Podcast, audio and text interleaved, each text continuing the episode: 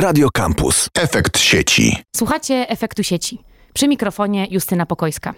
Kilka miesięcy temu rozmawialiśmy tu z profesorem Dziemianowiczem o foresightie, czyli o różnych scenariuszach na przyszłość i o tym, jak przewidywać przyszłość. Dziś porozmawiamy o drugiej stronie tego medalu, a mianowicie o przewidywaniu teraźniejszości.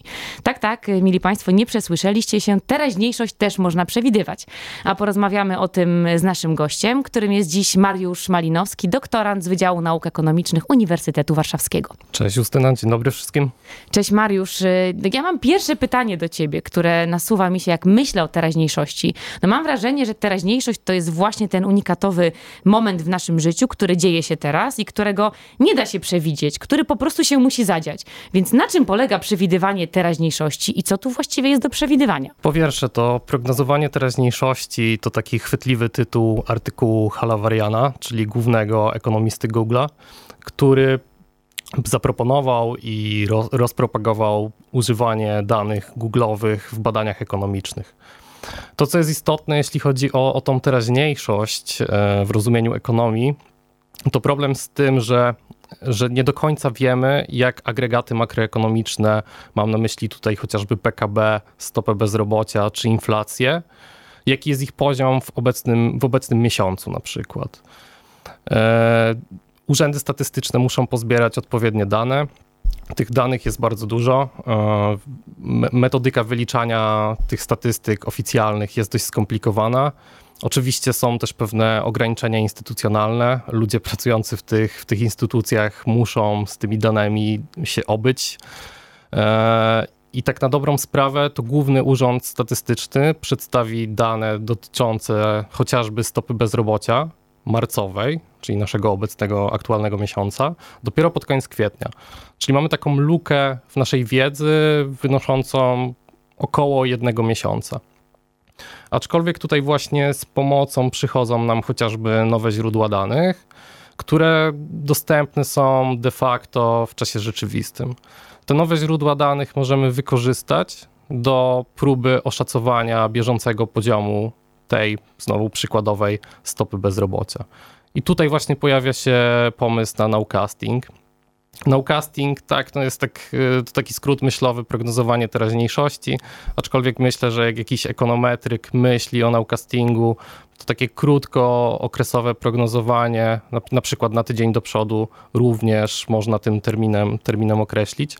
Także to now ten człon, e, pierwszy człon, to, to no casting, czyli połączenie now e, oraz forecasting, ten pierwszy człon now wskazuje, że mamy do czynienia z krótkim okresem, e, a ta teraźniejszość Ekonomiści nie używają takiego pojęcia jak teraźniejszość. Ekonomista raczej powie o krótkim bądź długim okresie, a z takiej perspektywy już stricte ekonometrycznej, to, to po prostu jest moment T, zmienna w momencie T, której wartości nie znamy, próbujemy ją oszacować i to jest takim, takim telegraficznym skrócie nowcasting. Jak bardzo dokładnie udaje się wam przewidzieć e, wartości różnych zmiennych? Bo coś tam wyliczacie, tu na pewno jako ekonomista wiesz dobrze, ja jako socjolog wiem tylko trochę, e, jak to wyliczacie. Z jaką dokładnością można przewidywać teraźniejszość? No bo taki zwyczajny obywatel jak ja patrzy na przykład na chmury i przewiduje, że będzie padał deszcz i to jest dosyć skuteczne przewidywanie na poziomie tych danych, które, które widzę, które mogę zaobserwować. A jak skutecznie wam się udaje przewidzieć na przykład wartości PKB czy tego bezrobocia, o którym powiedziałeś? A propos tych chmur, to bardzo dobrze, że o tym powiedziałaś, bo właśnie ten termin nowcasting wziął się z meteorologii. E, ekonomia, powiedzmy, zaczerpnęła ten termin z meteorologii. E, w meteorologii są to takie krótkie prognozy, kilkugodzinne, najczęściej wykorzystywane na lotniskach, gdzie trzeba uwzględnić pewne warunki lokalne i podać dość szczegółową i trafną prognozę. I ekonomia wychodzi z podobnych, z podobnych założeń, że można wziąć pewne dodatkowe warunki bądź wykorzystać dodatkowe dane do dość dokładnego oszacowania e, różnych agregatów makroekonomicznych. Na przykład ta stopa bezrobocia. E, troszkę może poruszając się i wykorzystując żargon ekonometryczny, e, mamy do czynienia z modelami, które nazywają się modelami autoregresyjnymi.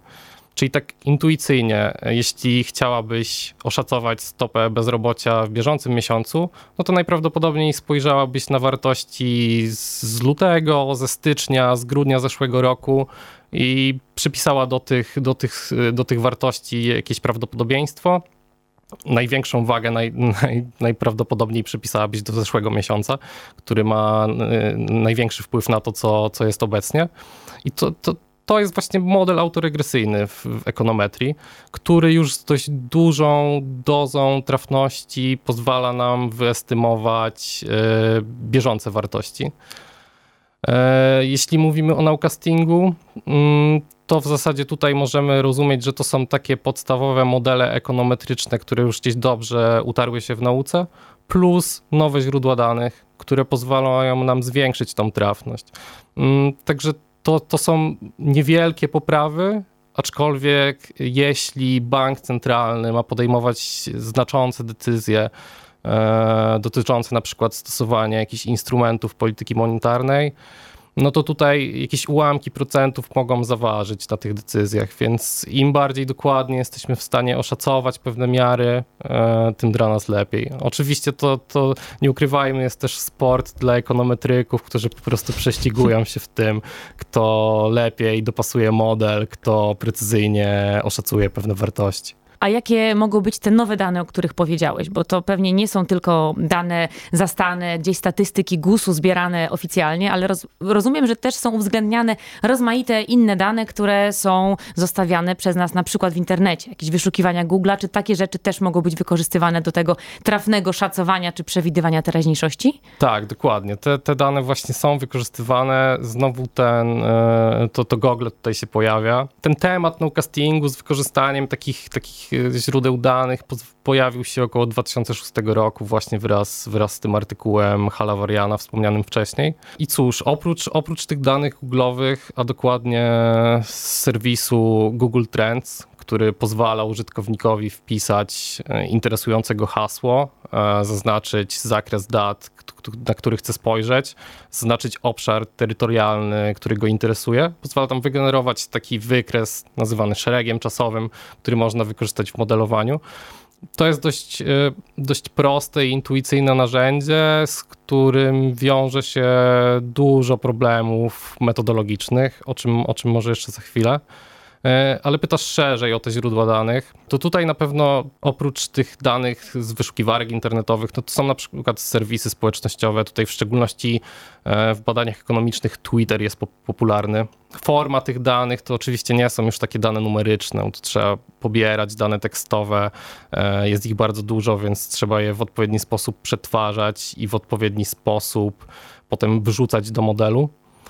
E, oprócz mediów społecznościowych, e, dane o płatnościach internetowych chociażby, dane o transakcjach kartami płatniczymi, czy chociażby dane tekstowe, e, zwykłe artykuły publikowane chociażby w jakichś gazetach. Je też można pobrać. Do tego służą techniki web scrapingu, czyli, czyli skrobania sieci które pozwalają nam w sposób zautomatyzowany pobierać duże ilości danych tekstowych, a potem odpowiednimi narzędziami. Tutaj już z pogranicza statystyki, ekonometrii, chociażby analizą sentymentu, przetwarzać te dane nieustrukturyzowane e, na dość bardziej przystępną formę, którą ekonomista czy ekonometryk może przeanalizować i spróbować coś, coś z niej wyciągnąć no mówi, że to jest sport dla ekonometryków czy ekonomistów, no ale ten sport, rozumiem, wymaga treningu. E, I jak można się ćwiczyć czy uczyć? No bo te dane, o których mówisz, też nie są powszechnie dostępne. Możemy zeskrapować pewne dane z Facebooka czy z Twittera, ale akurat e, transkrypt e, transakcji bankowych czy, czy finansowych, no chyba nie jest dostępny dla wszystkich potencjalnych zainteresowanych. Jak zdobywacie takie dane? Gdzie możecie takie, takie korpusy danych pozyskać, żeby sobie poćwiczyć albo w ogóle, żeby coś wyliczyć? Wiesz co, na, na poziomie jednostkowym oczywiście takie dane nie są dostępne, aczkolwiek Europejski Bank Centralny na przykład udostępnia te dane w formie zagregowanej. E, z tymi danymi w formie zagregowanej zawsze jest duży problem. Te indeksy Google Trends, o których wcześniej wspomniałem, e, właśnie są danymi, które są, są zaagregowane. E, no i cóż, taki no, ekonometryk po prostu widzi jakiś wycinek danych, które, które wielka korporacja nam udostępnia, e, nie do końca wyjaśniając w jaki sposób te indeksy są na przykład konstruowane. E, co jest dość śmieszne czasami, bo patrzysz na artykuł dość poważnego profesora, który odwołuje się do jakichś rzeczy ktoś coś powiedział na konferencji, ktoś coś wrzucił na jakimś slajdzie, więc to wszystko jest bardzo niejasne. Aczkolwiek to mimo wszystko wydaje się być użyteczne. No bo tutaj oczywiście po prostu porównujemy trafność modeli bez tych danych i z tymi danymi. Modele wykorzystujące te dane są nieco lepsze. Pozostają na pewno te problemy metodologiczne, e, no ale warto wspomnieć, że, że wykorzystywanie takich źródeł danych e, w ekonomii to coś nowego. No to hasło big data to pojawiło się gdzieś w ostatnich dwóch dekadach pewnie, no i w tym samym czasie pojawiły się, pojawiły się te źródła. Także my nie mamy zbyt wielu obserwacji jeszcze i te, te metody po pierwsze będą się rozwijać, będą coraz lepsze, po drugie będą pojawiać się na pewno nowe źródła, mam nadzieję, trochę bardziej przejrzyste, trochę lepiej opisane niż te, do których możemy sięgnąć teraz. No właśnie, o tych wyzwaniach metodologicznych już wspomniałeś, niektórych, ale z czym jeszcze trzeba się mierzyć, jeżeli chcemy takie wielkie korpusy danych analizować? Bo big data, no generalnie to są bardzo chwytliwe dane, bo dotyczą ogromnych grup albo ogromnego też strumienia czasowego.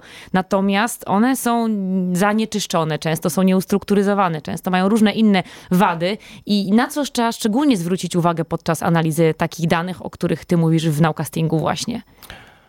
No oprócz tych rzeczy, o których już wspomniałem, to po pierwsze takie proste czyszczenie danych e, i, i przekształcanie ich z postaci nieustrukturyzowanej do, do jakichś szeregów czasowych, próba zrozumienia e, aspektów tego, jak, jak niektóre indeksy są konstruowane, no to mamy tutaj na przykład problem z z tym, że próby nie są do końca zbilansowane.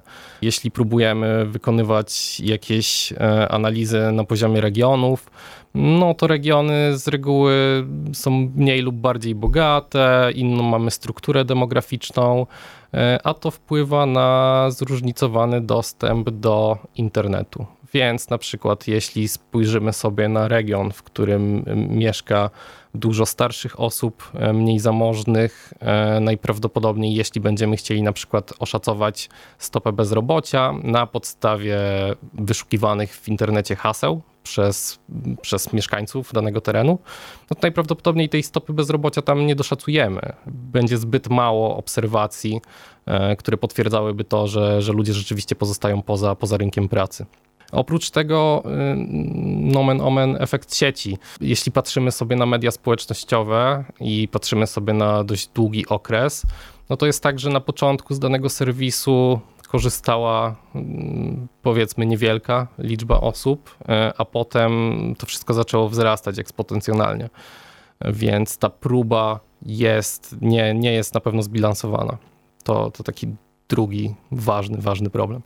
No a do czego wykorzystujemy dzisiaj taki nowcasting? Powiedziałeś o, o prognozowaniu czy wyliczaniu PKB bez tego marginesu czasu, czy o, o szacowaniu stopy bezrobocia, a czy poza takimi wskaźnikami makroekonomicznymi nowcasting może nam pomóc w jakimś lepszym zrozumieniu dzisiejszej, tej teraźniejszości czy rzeczywistości, która nas otacza? E, jeśli pomyślimy o, o, tej pandemicznej rzeczywistości, z którą mamy do czynienia, to zdecydowanie tak. Te tematy są mi mm, trochę bardziej odległe, no bo, bo jestem mimo wszystko ekonomistą, więc najchętniej mówiłbym ciągle o tych makroekonomicznych agregatach. E, aczkolwiek ostatnio natknąłem się na artykuł właśnie nowcasting liczby zajętych łóżek covidowych na przykład. No i tutaj właśnie już e, tą teraźniejszość rozumiemy mm, jako coś, to co się wydarzy na przykład w najbliższym tygodniu.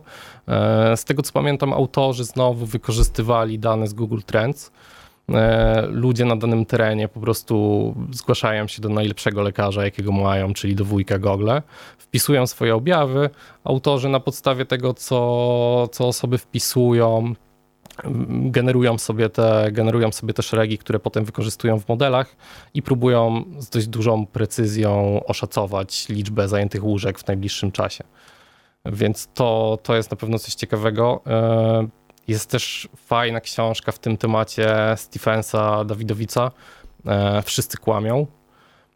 On tam właśnie pokazuje, jak te rzeczy, które wpisujemy w internecie, ujawniają nasze niektóre skryte skłonności chociażby rasizm do, i porównuje te dane, które, które są widoczne w serwisach internetowych z tym, co ludzie deklarują w ankietach. No to pytanie właściwie już na zakończenie naszej rozmowy dotyczące twojej wizji rozwoju takiego naukastingu właśnie w naukach ekonomicznych, czy nie tylko. Jak myślisz, jakie są teraz główne wyzwania dla tego, czym się zajmujesz badawczo też i, i, i co chciałbyś, żeby się spełniło, czy też jakie masz nadzieje związane właśnie z tego typu badaniami?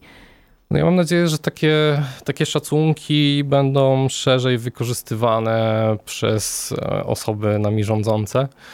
E, w szczególności myślę tutaj w kontekście tego, co wydarzyło się w, w przeciągu ostatniego roku. Tak? Tutaj decyzje podejmowane są w zasadzie z tygodnia na tydzień i tutaj wprowadza się dużo obostrzeń. I z jednej strony oczywiście priorytetem jest ograniczanie liczby zachorowań, e, co za tym idzie liczby zgonów, aczkolwiek no, doświadczamy tego, że, że gospodarka też jest istotna, że niektórzy przedsiębiorcy zaczynają się buntować, otwierać swoje sklepy, etc.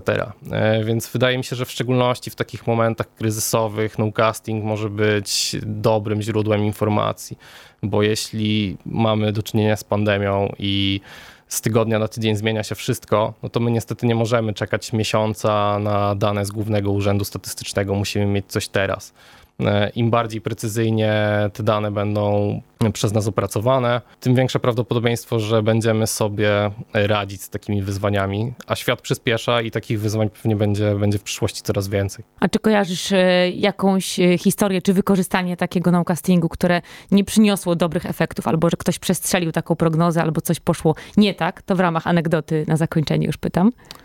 Nie, no casting jest wspaniały i niestety nie, nie, nie, nie kojarzę. E, najprawdopodobniej, jeśli coś takiego było, no to żaden bank centralny nie przyzna się do tego, że źle oszacował sobie model e, i, i pomylił się, używając chociażby jakichś nietrafny, nietrafionych instrumentów polityki monetarnej. Także nie, nie kojarzę. Mam nadzieję, że jest też zdroworozsądkowe podejście i zawsze z tyłu głowy osoby decyzyjne mają to, że są to mimo wszystko szacunki. No i nie zapominajmy e, o tym, co powiedziałeś, że jest to y, zabawa czy też sport dla makroekonomistów, ekonomistów, ale pewnie nie tylko, bo myślę, że ta y, wiedza i ta metodologia będzie się popularyzować i im więcej będziemy wiedzieć i czytać i pisać, czego tobie jako doktorantowi serdecznie życzę, tym będziemy mogli być może szerzej wykorzystywać te narzędzia też do prognozowania różnych innych zjawisk, niekoniecznie ekonomicznych, ale związanych z naszym życiem społecznym. Mariusz, bardzo ci dziękuję za to wprowadzenie do naukastingu i myślę, że wrócimy do tematu przyniesiesz wyniki swoich badań i opowiemy e, dalej, zagłębiając się w to, czym ty się zajmujesz w swojej e, pracy doktorskiej, bo teraźniejszość jest niezwykle ciekawa, co najmniej tak samo ciekawa jak przyszłość i na pewno chcielibyśmy o niej wiedzieć więcej. Dzięki piękne za rozmowę. Naszym gościem był dzisiaj Mariusz Malinowski, doktorant na Wydziale Nauk Ekonomicznych na Uniwersytecie Warszawskim. A my jak zwykle słyszymy się w kolejnym odcinku Efektu Sieci. Efekt sieci.